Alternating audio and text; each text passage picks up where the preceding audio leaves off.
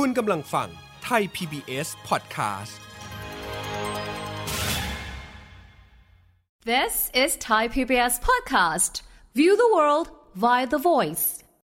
ฉันคงไม่ได้มีชีวิตเห็นหน้าลูกเสียแล้วยอดรัก แต่ฤดีจ๋าลูกของเราจะเป็นหญิงหรือชายก็ตาม ขอเธอจงพร่ำสอนให้เขาเข้าใจซึมทราบว่า พ่อของเขา ได้ตายไปในโอกาสที่ทำการพิทักษ์รักษารัฐธรรมนูญ และถ้าเขาได้ประสบโอกาสเช่นพ่อของเขาแล้ว ฉันขอฝากคำขอร้องไว้ว่า ให้เขารีบฉวยโอกาสนั้นในทันที ลาก่อนยอดรัก ลาก่อนรัฐธรรมนูญ จากเรื่องสั้นลาก่อนรัฐธรรมนูญ โดยศรีบุรพาที่พิมพ์ครั้งแรกในหนังสือเทิดรัฐธรรมนูญ พุทธศักราช 2476 ผู้เขียนอุทิศแด่วีรชน 17 นาย ซึ่งได้เสียสละชีวิตเลือดเนื้อเพื่อความสันติสุขของประชาชาติไทย สวัสดีครับคุณผู้ฟังรายการรอยจารึกบันทึกสยามทางไทย PBS Podcast กับผมกสิดิตอันธนาธรกลับมาพบคุณผู้ฟังอีกครั้งนะครับ รายการนี้จะฟื้นอดีตของประวัติศาสตร์สังคมไทยในมิติต่างๆ ทั้งทางการเมือง เศรษฐกิจ สังคม และศิลปวัฒนธรรม ผ่านเรื่องราวเหตุการณ์สำคัญบนหน้าประวัติศาสตร์ไทยครับ รอยจารึกบันทึกสยาม กับกสิดิตอนันทนาธรคุณผู้ฟังครับวันที่ 14 ตุลาคมเป็นที่รับรู้กันทั่วไปนะครับ ว่าเป็นวันประชาธิปไตย เพราะเหตุการณ์ในปี 2516 ที่ขับไล่เผด็จการทหาร ถนอมประพัฒนรงออกไปจากการเมืองไทยได้ โดยพลังของนักเรียนนิสิตนักศึกษาและประชาชนร่วมมือกัน แต่หลายคนอาจไม่เคยนึกมาก่อนนะครับว่า 40 ปีก่อนเหตุการณ์ 14 ตุลาคม 2516 นั้น ในปี 2476 เป็นวันสำคัญอีกวันหนึ่งนะครับ 14 ตุลาคมเป็นวันปรับกบฏบวรเดช รัฐบาลคณะรัษฎรสามารถปราบกบฏได้เป็นผลสำเร็จ หลังจากเหตุการณ์ในครั้งนั้นนะครับ มีการสร้างสิ่งที่ระลึกหลายอย่างถึงเหตุการณ์ปราบกบฏบวรเดช ทั้งอนุสาวรีย์สะพาน ถนนไปจนถึงวัด คุณผู้ฟังครับ วันนี้ผมอยู่กับผู้ช่วยศาสตราจารย์ดรสรัญยูเทพสงเคราะห์ จากภาควิชาประวัติศาสตร์ คณะสังคมศาสตร์ มหาวิทยาลัยเกษตรศาสตร์ ผู้เขียนหนังสือรัษฎรธิปไตย การเมืองอำนาจ และทรงจำของคณะรัษฎรครับ สวัสดีครับ คุณกสิดิตและท่านผู้ฟังครับ อาจารย์ครับกบฏบวรเดชที่เกิดขึ้นในเดือนตุลาคม 2476 เพียงหนึ่งปีหลังเปลี่ยนแปลงการปกครอง 24 มิถุนายน 2475 นั้น เกิดขึ้นมาได้อย่างไรครับ มูลเหตุของการเกิดกบฏบวรเดชนะครับ มันจะมีความเกี่ยวข้องกับความขัดแย้งทางการเมืองในระยะแรกหลังการปฏิวัติสยามนะครับ ซึ่งมันจะสัมพันธ์อยู่กับการเสนอเข้าโครงการเศรษฐกิจของหลวงประดิษฐ์มนูธรรม ที่มีสาระสำคัญเกี่ยวกับการปรับโครงสร้างการถือกรรมสิทธิ์ที่ดิน ที่กระทบกระเทือนต่อโครงสร้างเศรษฐกิจ และก็ผลประโยชน์ของบรรดาพวกชนชั้นนาในระบอบเก่า ส่งผลให้พญามโนปกรณ์ทิติธาดา ร่วมมือกับรัชกาลที่ 7 และก็ปีกขวาของคณะรัษฎรเนี่ยทำการยึดอำนาจในวันที่ 1 เมษายน ปี 2476 ผ่านการออกพระราชกฤษฎีกาปิดประชุมสภา และงดใช้รัฐธรรมนูญบางมาตราและหลังจากนั้นเนี่ยก็มีการเนรเทศ หลวงประดิษฐ์มนูธรรมไปอยู่ฝรั่งเศส แล้วก็ออกกฎหมายคอมมิวนิสต์เล่นงานหลวงประดิษฐ์นะครับขณะเดียวกันเนี่ยสี่ทหารเสือของคณะรัษฎรก็มีการลาออกในต้นเดือนมิถุนายนปี 2476ทำให้ฝ่ายคณะรัษฎรเนี่ยอ่อนแอลง และทำให้ฝ่ายเจ้าเนี่ยเริ่มมีอำนาจมากขึ้น ด้วยสถานการณ์เช่นนี้จึงทำให้คณะรัษฎรจำนวนหนึ่งที่นำโดยหลวงพิบูลสงครามกับหลวงสุพัชราไสยทำการรัฐประหาร ยึดอำนาจรัฐบาลพญามโนปกรณ์นะครับ แล้วก็นำเอารัฐธรรมนูญ 2475 กลับมาใช้ใหม่ แล้วก็เปิดประชุมสภา แล้วทางสภาเนี่ยได้มีการเลือกพญาประหลเป็นนายกรัฐมนตรีคนใหม่ ซึ่งจากการที่พญาประหลได้มาเป็นนายกแล้วเนี่ย ก็มีการเชิญตัวหลวงประดิษฐ์มนูธรรมกลับมาประเทศสยาม แล้วก็มีการตั้งคณะกรรมการสอบสวนว่าหลวงประดิษฐ์มีแนวคิดเป็นคอมมิวนิสต์หรือเปล่า ซึ่งสุดท้ายแล้วก็มีมติว่าหลวงประดิษฐ์ไม่เป็นคอมมิวนิสต์ แต่อย่างไรก็ตามเนี่ยในช่วงประมาณเดือนกรกฎาคมปี 2476 เราจะพบว่าจากหลักฐานหลาย ๆ ชิ้นเนี่ยเริ่มปรากฏว่ามันมีการเคลื่อนไหวในการล้มล้างรัฐบาลของกลุ่มทหารและพลเรือนทั้งในและนอกราชการ ซึ่งเราก็จะพบว่ามีบุคคลสำคัญเนี่ยอย่างเช่น พระยาศรีสิทธิสงคราม หลวงหาญสงคราม ร้อยโทจงกลไกรฤกษ์ได้ร่วมมือกับกลุ่มเจ้านาย แล้วก็มีการเชิญ พระองค์เจ้าบวรเดชกฤดากรเนี่ยมาเป็นผู้นำแล้วก็เรียกกลุ่มตัวเองว่าคณะกู้บ้านกู้เมือง โดยแรงจูงใจเนี่ย ก็จะเกี่ยวข้องกับความหวาดระแวงคอมมิวนิสต์ความไม่พอใจหลวงประดิษฐ์ที่กลับมามีอำนาจอีกครั้ง ความขุ่นเคืองใจจากกรณีนายถวัติ ฤทธิเดชผู้นำกรรมกรเนี่ยฟ้องหมิ่นประมาทรัชกาลที่เจ็ดแล้วก็ความขัดแย้งระหว่างคณะทหารหัวเมือง กับคณะรัษฎรรวมไปถึงความขัดแย้งส่วนตัว ระหว่างคณะรัษฎรกับพระองค์เจ้าบวรเดชแล้วก็พญาสิทธิสงครามด้วยนะครับเมื่อเรามาดูความน่าสนใจเลยเนี่ยก็คือบรรดา กลุ่มคณะกู้บ้านกู้เมืองเนี่ยก็จะมีการเคลื่อนไหวในเดือนตุลาคมปี 2476 ด้วยการที่มีการรวบรวมทหารจากหัวเมืองต่างๆ เนี่ยไม่ว่าจะเป็นอุบลราชธานี นครราชสีมา สระบุรีอยุธยา นครสวรรค์พิษณุโลกรวมไปถึงเพชรบุรีเนี่ยรวบรวมทหารจากหัวเมืองเนี่ยแล้วก็เข้ามายึดพื้นที่ดอนเมืองแล้วก็บีบบังคับให้รัฐบาลพยาพหลลาออก แล้วก็ปฏิบัติตามข้อเรียกร้องของคณะกู้บ้านกู้เมือง แต่สุดท้ายแล้วเนี่ยรัฐบาลก็ ไม่ยอมแล้วก็มีการสู้กันระหว่างฝ่ายรัฐบาลพยาพหลกับฝ่ายกบฏนะฮะคณะกู้บ้านกู้เมืองซึ่งสุดท้ายแล้วเนี่ยพยาพหลก็มีการตั้งให้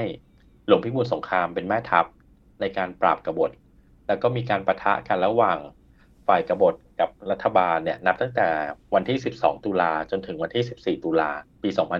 2476 แล้วฝ่ายคณะกู้บ้านกู้เมืองก็พ่ายแพ้ ส่วนผู้นำคนสำคัญในฝ่ายกบฏอย่างพระองค์เจ้าบวรเดชก็คือหนี แล้วก็ไปลี้ภัยที่อินโดจีนในที่สุดครับ เหตุการณ์กบฏบวรเดชเนี่ยไม่ได้เกิดขึ้นมาแบบความขัดแย้งชั่วครู่ชั่วคราว แต่ว่ามีรากมาตั้งแต่เป็นการปกครองเลยนะครับ มีการต้องเรียกว่าเป็นความขัดแย้งที่สืบเนื่องกันมา ตั้งแต่ยุคพญามโนปกรณ์นิติธาดา ความขัดแย้งกับคณะรัษฎร จนฝ่ายอนุรักษ์นิยมต้องการจะเปลี่ยนรัฐบาลอีกทีหนึ่งโดยการใช้กำลังทหารเนี่ยครับมายึดอำนาจ แล้วสมรภูมิที่สู้รบกันครับอาจารย์ ก่อนที่รัฐบาลจะปราบกบฏได้เป็นผลสำเร็จเนี่ยสู้ที่ไหนรุนแรงขนาดไหนครับ พื้นที่ที่มีการสู้รบที่รุนแรงมากๆนะครับก็คืออยู่บริเวณบางเขนหลักสี่นะฮะก็แถวแถววัดเทวสุนทรนะฮะแล้วก็บริเวณวงเวียนหลักสี่นะฮะแล้วก็ดอนเมืองแถบนั้นก็คือจะมีการสู้รบกันบริเวณตามตั้งแต่แนวทางรถไฟมาเลยนะฮะ แต่หลังจากนั้นเนี่ยเมื่อฝ่ายกบฏเนี่ยไม่สามารถสู้กับฝ่ายรัฐบาลได้ก็คือ หนีไปตามเส้นทางรถไฟนะฮะแล้วก็อีกพื้นที่หนึ่งที่มีการสู้แบบรบแบบตะลุมบอลเลยก็คือบริเวณพื้นที่ของสถานีหินลับที่จังหวัดสระบุรี ซึ่งพื้นที่ตรงนั้นเนี่ยฝ่ายรัฐบาลเนี่ยก็มีการส่งกลุ่มทหารเรือจำนวนหนึ่งเนี่ยแล้วก็ฝ่ายทหารบกเนี่ยเข้าไปสู้รบแล้วในพื้นที่ตรงนั้นเนี่ยทางฝ่ายกบฏเนี่ยก็คือมีการสูญเสียแม่ทัพคนสำคัญนะฮะ ก็คือพญาศรีสีที่สงครามนะฮะหรือว่าดินท่าราบเนี่ยเสียชีวิตในสมรภูมิตรงนั้น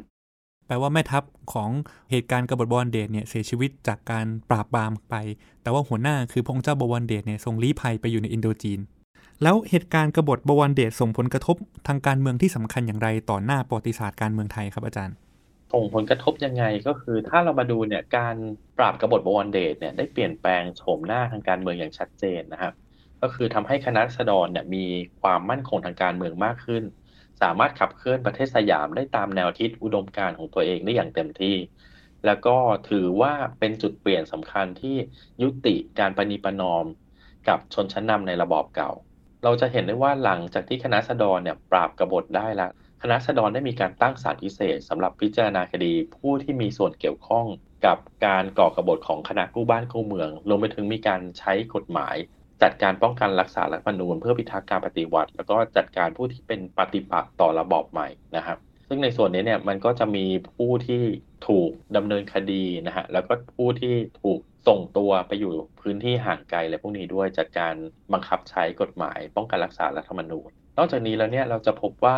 ความสัมพันธ์ระหว่างคณะรัษฎรกับรัชกาลที่7เนี่ยก็จะเริ่มเห็นว่ามันมีความตกต่ำอย่างรวดเร็ว ซึ่งมันเกิดมาจาก ความไม่ไว้วางใจซึ่งกันและกัน เนื่องจากรัชกาลที่ 7 ไม่แสดงท่าทีสนับสนุนรัฐบาลอย่างกระตือรือร้นในช่วงของการปราบกบฏ และยิ่งมีการจับกลุ่มดำเนินคดีกับฝ่ายกบฏ มันยังนำไปสู่ความตึงเครียดมากขึ้นจนรัชกาลที่ 7 ต้องเสด็จออกนอกประเทศเพียงไม่กี่เดือนหลังการปราบกบฏบวรเดชและพระองค์เนี่ยก็พยายามจะต่อรองกับรัฐบาลให้มีการอภัยโทษแก่ผู้ต้องหากบฏบวรเดชแต่สุดท้ายแล้วรัฐบาลไม่ยินยอม และเป็นเหตุผลหนึ่งที่ทำให้รัชกาลที่ 7 ตัดสินพระไทยสละแร่สมบัติในเวลาต่อมา นอกจากนี้แล้วเนี่ยถ้าเรามาดูกลุ่มคณะรัษฎรเราจะพบว่าจะมีผู้นำคนใหม่ที่จะเริ่มเข้ามามีบทบาททางการเมืองก็คือหลวงพิบูลสงครามเขาเนี่ยก็จะสร้างชื่อจากการเป็นแม่ทัพในการปราบกบฏ แล้วก็เป็นที่รู้จักอย่างกว้างขวางแล้วก็เริ่มมีบทบาทที่สูงเด่นทางการเมืองเนี่ยแทนที่พระยาทรงเสด็จกับพระประสาทพิทยายุทธซึ่งเป็นคณะรัษฎรที่อาวุโสนะครับ หลังจากนั้นนะครับมีผู้เสียชีวิตของเหตุการณ์ในการปราบกบฏเนี่ยเป็นทหารและตำรวจจำนวน 17 รายนะครับเป็นวีรชนของชาติที่ได้สละชีพไปเพื่อสันติสุขของประชาชาติไทยตามคำแบบสีบุรพาเนี่ยนะครับ รัฐบาลคณะสดรทำอะไรเพื่อระลึกถึงวีรชนเหล่านี้บ้างครับอาจารย์ เริ่มแรกนะครับก็มีการเชิญศพทหารตำรวจ 17 นายเนี่ยมาประกอบพิธีกรรมอย่างยิ่งใหญ่เลยนะฮะ ก็มีการเชิญศพเนี่ยมาไว้ที่บริเวณลานพระบรมรูปทรงมา แล้วก็มีการมอบเหรียญก้าหาญนะฮะหลังจากนั้นก็มีการบำเพ็ญกุศลที่วัดราชาธิวาสแล้วก็มีจัดพิธีชาปนกิจอย่างยิ่งใหญ่สมเกียรติในฐานะวีรชนของชาติณะเมนกลางท้องสนามหลวง ซึ่งก็ประกอบพิธีในวันที่ 18 กุมภาพันธ์ ปี 2476 ซึ่งถือว่าเป็นครั้งแรกในทางประวัติศาสตร์ที่มีการจัดงานสามัญชน บน พื้นที่ท้องสนามหลวง ส่วนฝ่ายกบฏก็จะมีการสูญเสียของนายทหารคนสำคัญด้วย 3 นายก็คือพญาศรีสิทธิสงคราม หลวงหงชิงชัย และก็พญากำแพงรามักดี ซึ่งพญารามเนี่ยท่านก็ผูกคอตายหลังจากที่ถูกจับนะฮะแต่เราไม่ทราบว่ามีจำนวนพลทหารเนี่ยที่เสียชีวิตฝ่ายกบฏเนี่ยกี่คน โดยรัฐบาลได้มีการจัดพิธีชาปนกิจศพฝ่ายถักกบฏที่จังหวัดนครราชสีมาในวันที่ 14 พฤศจิกาปี 2476 นะครับ แล้วก็ถ้าเรามาดูสิ่งที่ของที่ระลึกอะไรต่างๆ อนุสรณ์อะไรต่างๆ ที่มันเกี่ยวข้องกับเหตุการณ์การปราบกบฏบวรเดช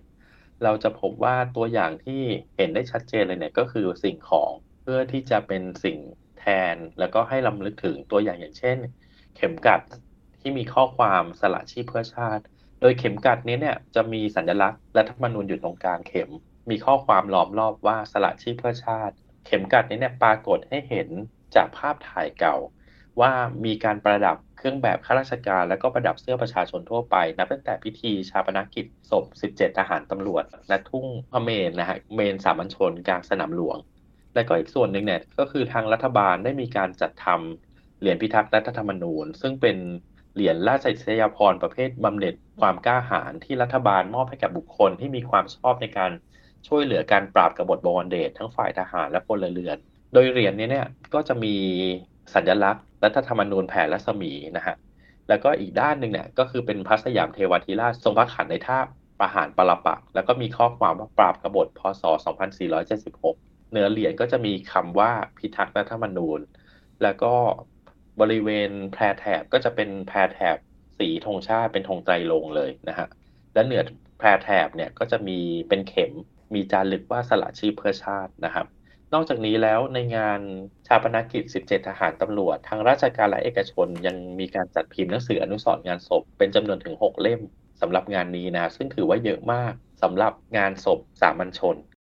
สักครู่อาจารย์สรัญยูได้พูดไปนะครับว่าหลังจากวีรชนที่เป็นทหารตำรวจ 17 นายเสียชีวิตไปจากการปราบกบฏเนี่ยมีการ เผาศพเนี่ยนะครับที่สนามหลวงในวันที่ 18 กุมภาพันธ์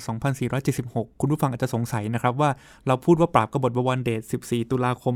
2476ทำไมถึงไปเผาศพเดือนกุมภาพันธ์ 2476 ทั้งนี้เพราะว่าในยุคนั้นเนี่ยนะครับเราขึ้นปีใหม่กัน 1 เมษายนนะครับก่อนที่จะมีการเปลี่ยนแปลงทีหลัง เพราะฉะนั้นกุมภาพันธ์มีนาคมยังเป็นปลายปี 2476 อยู่เป็นแบบนั้นนะครับ เมื่อสักครู่อาจารย์พูดถึงหนังสือครับหกเล่มมีอะไรบ้างครับอาจารย์ที่น่าสนใจ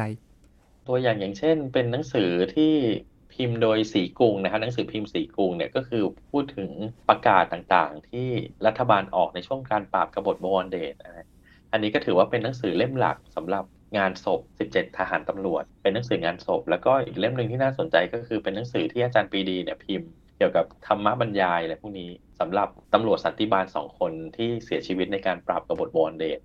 นอกจากนั้นนะครับมีเหรียญที่ระลึกไปแล้ว มีการพิมพ์หนังสืองานศพแล้ว ยังมีการตั้งชื่อถนน ตั้งชื่อสะพานใช่ไหมครับ คนสำคัญในคณะรัษฎร ซึ่งเสียชีวิตไปจากการปราบกบฏบวรเดชก็คือหลวงอำนวยสงคราม ถมเกษาโกมล นอกจากนี้ก็มีอนุสาวรีย์ด้วยครับ ก็คืออนุสาวรีย์ปราบกบฏเนี่ยจุดเริ่มต้นก็คือเริ่มจากพญาพหลมีโครงการตัดถนนจากสนามเป้านะฮะไปที่ดอนเมือง ก็เรียกว่าถนนกรุงเทพดอนเมือง ในการนี้เนี่ย ทางรัฐบาลก็เลยถือโอกาสสร้างอนุสาวรีย์เพื่อลำลึกถึงการปราบกบฏบริเวณหลักสี่ดังนั้นเนี่ยรัฐบาลจึงมอบหมายให้กระทรวงกลาโหม เป็นผู้ออกแบบอนุสาวรีย์นะซึ่งคนออกแบบเนี่ยก็คือในพันโทหลวงนฤมิตเลขาการ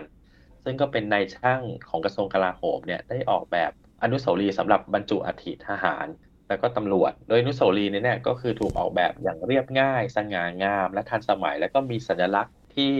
มันสะท้อนถึงการพิทักษ์รัฐธรรมนูญนะครับ โดยนุสรีนี้เนี่ยก็จะพบว่ารูปแบบการออกแบบเนี่ยก็คล้ายๆ กับรูปเสาคล้ายกับกระสุนปืนใหญ่นะฮะบนฐานคอนกรีตแปดเหลี่ยม แล้วก็บนยอดเนี่ยก็จะมีพานรัฐธรรมนูญ ซึ่งอันสะท้อนถึงการสละชีพเพื่อพิทักษ์รักษารัฐธรรมนูญ แล้วก็ผนังแต่ละด้านก็จะมีลักษณะที่แตกต่างกันไปนะฮะ โดยผนังด้านหน้าเนี่ยก็คืออยู่หันหน้าไปทางทิศตะวันตกเนี่ยก็จะมีชื่อทหารตำรวจ 17 นายที่เสียชีวิต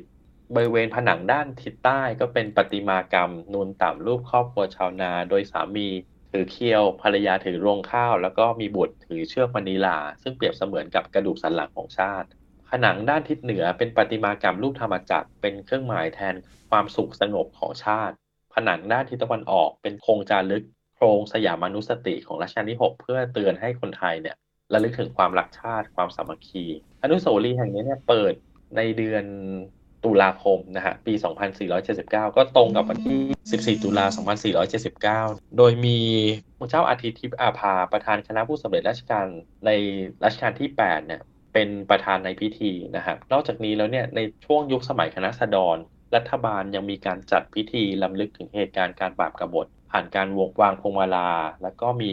การจัดงานลื่นเริงอะไรต่างๆ ทุกวันที่ 14 ตุลาคมของทุกปีด้วยนะครับ ที่ไปสร้างอนุสาวรีย์บริเวณนั้น เพราะว่าส่วนหนึ่งที่สำคัญก็คือเป็นบริเวณของสมรภูมิรบที่มีการสู้รบกันใช่ไหมครับอาจารย์ครับครับ นอกจากอนุสาวรีย์ที่อยู่ตรงนั้นแล้ว ในเวลาต่อมาก็มีการสร้างวัดด้วยครับ วัดประชาธิปไตย ซึ่งปัจจุบันคือวัดพระศรีมหาธาตุบางเขน อยากชวนอาจารย์คุยถึงประเด็นที่มาของวัดนี้ด้วยครับ ว่าวัดประชาธิปไตยเกิดขึ้นในบริเวณที่เป็นสมรภูมิของการสู้รบการปราบกบฏบอลเดชได้ยังไงครับอาจารย์ คณะรัษฎรเนี่ยให้ความสำคัญกับอนุสาวรีย์ปราบกบฏมาก ๆ เลย อย่างน้อยเหมือนกับเป็นพื้นที่คณะรัษฎรเนี่ยในการที่จะสะท้อนถึงชัยชนะ ฝ่ายคณะรัษฎรเหนือ ผู้ที่พยายามที่จะล้มล้างการปกครองของพวกเขาอะครับซึ่งในส่วนนี้เนี่ยก็จะมีการสร้างเมืองใหม่ โดยใช้อนุสาวรีย์ปราบกบฏเนี่ยเป็นศูนย์กลางของเมืองอย่างเช่น มีการย้ายเที่ยมการอำเภอเขตบางเขนเดิมเนี่ยที่อยู่บริเวณตลาดบางเขนนะย้ายมาอยู่ใกล้ๆกับอนุสาวรีย์ปราบกบฏ มีการสร้างสุขาศาลาบริเวณใกล้ ๆ กันด้วย แล้วก็มีการสร้างโรงเรียนประจำตำบลนะฮะซึ่งปัจจุบันก็คือโรงเรียนไทยนิยมสงเคราะห์นอกจากนี้ก็มีการย้ายสถานีตำรวจบางเขน ซึ่งแต่เดิมก็คืออยู่บริเวณใกล้ๆ กับตลาดบางเขนเดิมเนี่ยก็คือมาย้ายอยู่ใกล้ๆตรงนี้ แล้วก็ในปี 2483 เนี่ยรัฐบาลมีแนวคิดสร้างวัดประชาธิปไตย เพื่อเป็นอนุสรณ์สถานของการปฏิวัติ แล้วก็ได้เลือกพื้นที่ใกล้ ๆ กับ อนุสาวรีย์ปราบกบฏเนี่ยมาใช้เป็นพื้นที่ในการสร้างวัดด้วย ซึ่งมันก็สะท้อนถึงความสำคัญของพื้นที่นี้ที่เกี่ยวข้องกับการปราบกบฏ แล้วก็ความสำคัญของคณะรัษฎรที่มีชัยชนะในบริเวณพื้นที่ตรงนี้นะครับ นอกจากนี้แล้วเนี่ยถ้าเราไปดูในวัดพระศรีมหาธาตุบางเขนเนี่ยองค์เจดีเนี่ยก็ยังมีช่องบรรจุอัฐิของบรรดาคณะรัษฎรนะฮะจำนวน 112 ช่อง ซึ่งหนึ่งในนั้นเนี่ยในช่องนั้นเนี่ยก็คือมีช่องของ บรรจุอัฐิของหลวงอำนวยสงคราม ซึ่งก็เป็นนายทหารคณะรัษฎรที่เสียชีวิตในเหตุการณ์การปราบกบฏด้วย ถ้าเกิดคุณผู้ฟังมาแถวดุสิตนะครับ จะเห็นมีทั้งสะพานทั้งถนนที่เป็นที่ระลึกของหลวงอำนวยสงครามด้วยนะครับ มีสะพานเกษะโกมลใช่ไหมครับ ถนนอำนวยสงครามอะไรแบบนี้ ก็นี่ก็เป็นที่ระลึกหนึ่งของสมาชิกของคณะรัษฎรผู้หนึ่ง ซึ่งต้องจบชีวิตไปในการปราบกบฏคราวนั้นนะครับ พูดถึงเรื่องสะพานแล้วเนี่ยมันก็ยังมีถนนแล้วก็สะพานหลาย ๆ แห่งที่เชื่อมโยงกับเหตุการณ์การปราบกบฏด้วยนะครับ คือในวันที่ 24 มิถุนายนปี 2483 ทางรัฐบาลเนี่ยได้มีการจัดพิธีลำลึกทหารตำรวจที่เสียชีวิตในการปราบกบฏด้วยการเปิดทางหลวงประชาธิปัตย์นะฮะหรือว่าถนนพหลโยธินในปัจจุบันเนี่ยที่มีจุดเริ่มต้นจากกรุงเทพเนี่ยยาวไปถึงลบบุรีนะฮะในช่วงเวลานั้นนะฮะซึ่งถนนทางหลวงเนี่ยก็จะมีการสร้าง สะพานขนาดใหญ่ข้ามลำน้ำสำคัญสำคัญด้วย แล้วก็มีการตั้งชื่อสะพานให้เป็นอนุสรณ์กับผู้เสียชีวิตในการปราบกบฏนะฮะซึ่งสะพานสำคัญเนี่ยก็คือมีเจ็ดสะพาน ตัวอย่างอย่างเช่น สะพานประดิษฐ์สกลการสะพานทองจันยา สะพานสุกรนาคเสนี ซึ่งสามสะพานเนี่ยก็คืออยู่ในบริเวณพื้นที่บางเขต อย่างเช่นสะพานทองจันยาเนี่ยก็คือสะพานบางบัว อยู่ใกล้ ๆ กับมหาวิทยาลัยศรีปทุม ในขณะที่สะพานประดิษฐ์สกลการก็คืออยู่ใกล้ๆกับราชภัฏพระนคร และก็สะพานสุกรนาคเสนีเนี่ย เป็นสะพานที่เรารู้จักก็คือสะพานใหม่ นอกจากนี้แล้วก็จะมีสะพานแก้วนิมิตรก็คือข้ามบริเวณคลองลังสิตตรงตลาดลังสิตแล้วก็มีสะพานบัวชม สะพานแก่นอบเชย และสะพานที่สำคัญที่สุด สะพานหนึ่งก็คือสะพานอนุสงคราม ข้ามแม่น้ำป่าสักอยู่กลางเมืองสระบุรีเลยครับ อันนี้ก็เป็นเส้นทางที่เป็นที่ระลึกถึง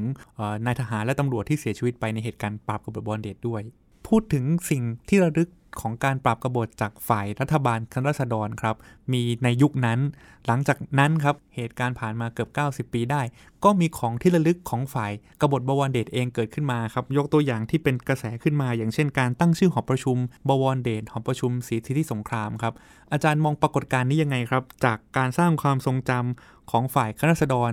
กลับมาเป็นการสร้างความทรงจำของฝ่ายกบฏบวรเดชในสังคมไทยยุคปัจจุบัน ในส่วนตัวในฐานะคนสอนประวัติศาสตร์ด้วยมันเหมือนกับเป็นความทรงจำการสร้างความทรงจำที่มันดูกับหัวกับหางบางครั้งอะครับแล้วก็สะท้อนถึงความทรงจำที่มันก็ยัง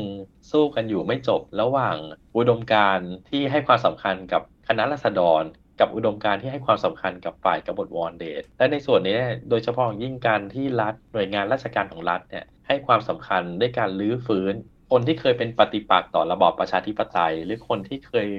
พยายามที่จะล้มล้างระบอบรัฐนูญให้กลายมาเป็นเหมือนกับมีพื้นที่มีที่มีทาง สถานที่ราชการมีห้องอะไรต่างๆเนี่ยมันก็สะท้อนถึงปัญหาเกี่ยวกับการศึกษาประวัติศาสตร์ด้วยของหน่วยงานบางหน่วยงานนะฮะแล้วก็สะท้อนถึงอุดมการณ์อะไรบางอย่างที่ครั้งหนึ่งเนี่ยมันเคยเป็นปฏิปักษ์ต่อระบอบประชาธิปไตย แต่ในปัจจุบันนี้มันกลับถูกลื้อฟื้นกลับมา ซึ่งอันนี้อาจจะเป็นตัวอย่าง บรรยากาศของยุคสมัยในปัจจุบันด้วยนะฮะแล้วก็อีกเรื่องหนึ่งที่มันน่าสนใจคือวันดีคืนดี อยู่ๆชื่อสะพานที่เคยเป็นชื่อของแม่ทัพของฝ่ายรัฐบาล ก็ถูกแปะป้ายมาเป็นสะพานดินท่าลาบ ก็คือเป็นแม่ทัพคนสำคัญของฝ่ายกบฏบวรเดชด้วย ซึ่งอันนี้ก็ยังเป็นปริศนาอยู่ว่าเราก็ยังไม่รู้ว่าใครเป็นคนทำเป็นปรากฏการณ์ที่แปลกดีนะครับ จากสะพานพิบูลสงคราม วันดีคืนดีมีคนเอาป้ายท่าราบไปแปะ แล้วเราก็ไปแกะออกมาแล้วก็ไม่มีใครว่าอะไรแล้วเรื่องก็จบไป การเข้าใจประวัติศาสตร์ทางการเมืองไทยผ่านเหตุการณ์กบฏบวรเดชครับ จะช่วยให้กับคนรุ่นหลังได้เข้าใจการเมืองการปกครองของไทยอย่างไรบ้างครับ อาจารย์ การรู้จักเหตุการณ์ในครั้งนั้นส่งผลอะไรหรือได้ประโยชน์อะไรกับคนในปัจจุบันครับถ้าเกิดเราไปดูมันก็จะเป็นแบบบทเรียนอย่างหนึ่งนะฮะในการศึกษาประวัติศาสตร์ โดยเฉพาะประวัติศาสตร์ที่มันเกี่ยวข้องกับความขัดแย้งทางการเมือง ที่เราไม่สามารถ ประนีประนอมได้ เราไม่สามารถเจรจาตกลงกันได้จนสุดท้ายแล้วเนี่ยทั้งสองฝ่ายก็คือต้องมีการใช้กำลังนะฮะเกิดเป็นสงครามกลางเมืองขึ้นมาครั้งแรกในทางประวัติศาสตร์ไทย ซึ่งอันนี้ก็มันจบไม่ค่อยสวยเท่าไหร่ แล้วหลังจากนั้นเนี่ยมันก็ยังนำไปสู่ชุดของความขัดแย้งอีกด้วยนะฮะ เราจะเห็นชัดเจนเลยเนี่ยก็คือฝ่ายกบฏที่พ่ายแพ้เนี่ยก็คือต้องถูกดำเนินคดี ถูกขึ้นศาลพิเศษก็ติดคุก แล้วก็ไปถูกคุมขังอะไรต่างๆ ซึ่งในส่วนนี้เนี่ยความขัดแย้งอะไรบางอย่างมันจริง ๆ แล้วมันสามารถคุยมันสามารถปณีประนอมกันได้ ถ้าเราไปดูในเหตุการณ์กบฏโบวรเดชเนี่ยเราจะพบว่าคณะรัษฎรเนี่ยแต่เดิมก็เชื่อว่ามันมีคนไม่กี่คนหรอกที่ทำการเปลี่ยนแปลงปกครอง แต่ถ้าเรามาดูเหตุการณ์กบฏโบวรเดชเนี่ยเราพบว่าในการปราบกบฏโบวรเดชเนี่ยมีคนจำนวนมากที่เข้ามาสนับสนุนรัฐบาลนะฮะไม่ใช่แค่บรรดาพวกข้าราชการ แต่มันยังรวมถึงประชาชนคนธรรมดาคนทั่วไป ที่เข้ามามีส่วนร่วมในการปราบกบฏเข้ามาสนับสนุนรัฐบาล ในการพิทักษ์การปฏิวัติ ซึ่งมันก็สะท้อนถึงบรรยากาศของยุคสมัยที่ระบอบใหม่เนี่ยมันเริ่มวางรากฐานแล้ว แล้วมันแพร่กระจายไปในสังคมไทยในช่วงเวลาดังกล่าวนะฮะเพียงแค่หนึ่งปีเนี่ยเราเห็นชัดเจนเลยว่าคนธรรมดาเนี่ยให้การสนับสนุนแค่ไหน ตัวอย่างง่าย ๆ เลย ถ้าไปดูลิสต์รายชื่อ ผู้ที่ได้รับเหรียญการเหรียญปราบกบฏเนี่ย หลายหมื่นเหรียญนะครับ ถ้าเราไปดู แล้วมีการแจกหลายรอบด้วย ซึ่งมันก็สะท้อนถึงผู้ที่เข้ามามีส่วนร่วมนะฮะในการสนับสนุนรัฐบาลในการปราบกบฏปวันเดชครับ ดิฉันเป็นราษฎรสามัญชนคนหนึ่ง ซึ่งไม่มั่งมีสีสุขอย่างใด แต่ทั้งกายและใจของดิฉันเคารพมั่นคงในรัฐธรรมนูญ ซึ่งใต้เท้า ได้เป็นประมุขนำมาหยิบยื่นให้ด้วยพลีชีวิต ดิฉันพร้อมแล้วที่จะสละทุกสิ่งทุกอย่าง เมื่อประเทศต้องการ เพื่อรักษารัฐธรรมนูญของชาติ ให้สถิตสถาพรอยู่ ดังนั้น ดิฉันได้ส่งแหวนมาพร้อมจดหมายนี้หนึ่งวง แม้จะเป็นแหวนทองเกลี้ยงๆไม่มีราคาเท่าใดนัก แต่เป็นของมีค่าที่สุดของดิฉันสิ่งหนึ่ง เพราะเป็นแหวนวิวาของดิฉัน นางปุ่นสุภาพันธ์ ชาวเพชรบุรี ผมยังจำได้ว่ามีส่วนร่วมในที่นี่หมายถึงอาจจะให้ทรัพย์สินนะครับ มีคนให้แหวนแต่งงานใช่ไหมครับ เพื่อเอามาใช้เป็นเหมือนทุนรอนของการปราบกบฏด้วยซ้ำไป บางคนเดินทางจากสมุทรสาครสมุทรสงครามเนี่ยนั่งรถไฟแล้วก็พยายามจะไปแนวหน้า แล้วคนนั้นเป็นผู้หญิงด้วย อันนี้น่าตื่นเต้นมาก แปลว่าอย่างน้อยเหตุการณ์กบฏบวรเดชในครั้งนั้นเนี่ยก็ทำให้เห็น การตื่นตัวกันของสามัญชนคนทั่วไป ในยุคหลังเป็นเป็นการปกครองที่รู้สึกหวงแหนในระบอบประชาธิปไตย ในระบอบที่มีรัฐธรรมนูญ ซึ่งเพิ่งเกิดขึ้นมาใหม่ในสังคมไทยยุคนั้นใช่ไหมครับ วันนี้ขอบคุณอาจารย์สรัญยูมากเลยนะครับ ที่มาเล่าเรื่องกบฏโบราณเดชอดีตที่จบไปแล้ว แต่ยังส่งผลอยู่ถึงปัจจุบันนี้พร้อมเกร็ดประวัติศาสตร์ต่างๆ ซึ่งเชื่อมโยงกับสิ่งรอบตัวเรานะครับ ถนนสะพานอนุสาวรีย์ซึ่งหายไปแล้วเนี่ยนะครับ แล้วก็วัดพระศรีมหาธาตุบางเขนก็เกี่ยวข้องกันกับเหตุการณ์กบฏโบราณเดชด้วยเหมือนกันนะครับวันนี้ขอบคุณอาจารย์สรัญยูมากนะครับครับ สวัสดีครับ คุณผู้ฟังครับต่อไปเวลาผ่านไปถนนสะพานหรือวัดต่างๆ เหล่านี้นะครับก็น่าจะให้คุณผู้ฟังเข้าใจ บทบาทเบื้องหลังของบุคคลที่มีชื่อเกี่ยวข้องกันกับสถานที่เหล่านั้นนะครับ ถึงเหตุการณ์กบฏบวรเดชจากอดีตมาจนถึงปัจจุบันและยังส่งผลที่เป็นบทเรียนให้กับพวกเราได้นะครับ ทั้งหมดนี้คือรายการรอยจารึกบันทึกสยามในวันนี้ คุณผู้ฟังติดตามรายการได้ทางไทย PBS Podcast ทั้งทางเว็บไซต์และแอปพลิเคชันสำหรับวันนี้ผมลาไปก่อนนะครับ สวัสดีครับ ติดตามรายการทางเว็บไซต์และแอปพลิเคชันของไทย PBS Podcast Spotify SoundCloud Google Podcast Apple Podcast และ YouTube Channel Thai PBS Podcast Thai PBS Podcast. View the world via the voice.